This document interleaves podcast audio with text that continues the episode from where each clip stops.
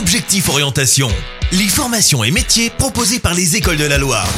Et on reçoit Nathalie Dufour, directrice de la communication de l'IRUP. Bonjour. Bonjour Clémence. L'IRUP, si on connaît pas, c'est quoi? Alors l'IRUP, c'est un établissement d'enseignement supérieur euh, créé il y a une trentaine d'années à l'initiative de la région pour répondre aux besoins euh, du monde économique.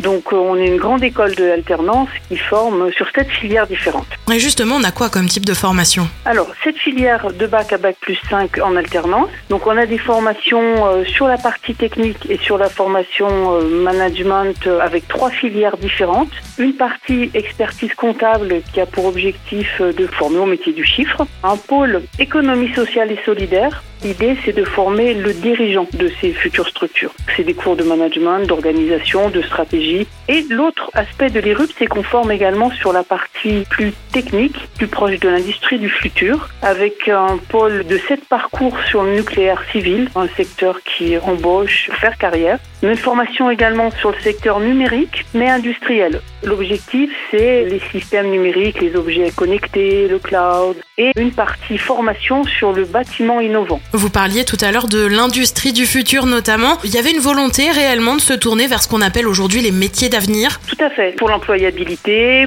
pour euh, travailler dans des métiers qui font du sens. Vous avez misé sur l'alternance, les formations en alternance aujourd'hui, c'est important dans le monde alors des études mais aussi de l'emploi plus tard. Pour le jeune, euh, ça lui permet à la fois d'acquérir des compétences solides, d'avoir un diplôme reconnu et renommé et en même temps euh, de payer ses études tout en inscrivant des expériences sur ses lignes de CV. C'est le contrat euh, gagnant-gagnant euh, pour euh, et l'entreprise et les jeunes. Quand je dis les jeunes, on peut également se former en formation continue, on peut également faire des VAE, la formation tout au long de la vie, bien entendu. Quand on parle de métier d'avenir, on parle également aussi de mode d'enseignement contemporain et ça en fait partie. Merci Nathalie Dufour d'avoir pris le temps de nous répondre. Merci Clémence, merci à vous.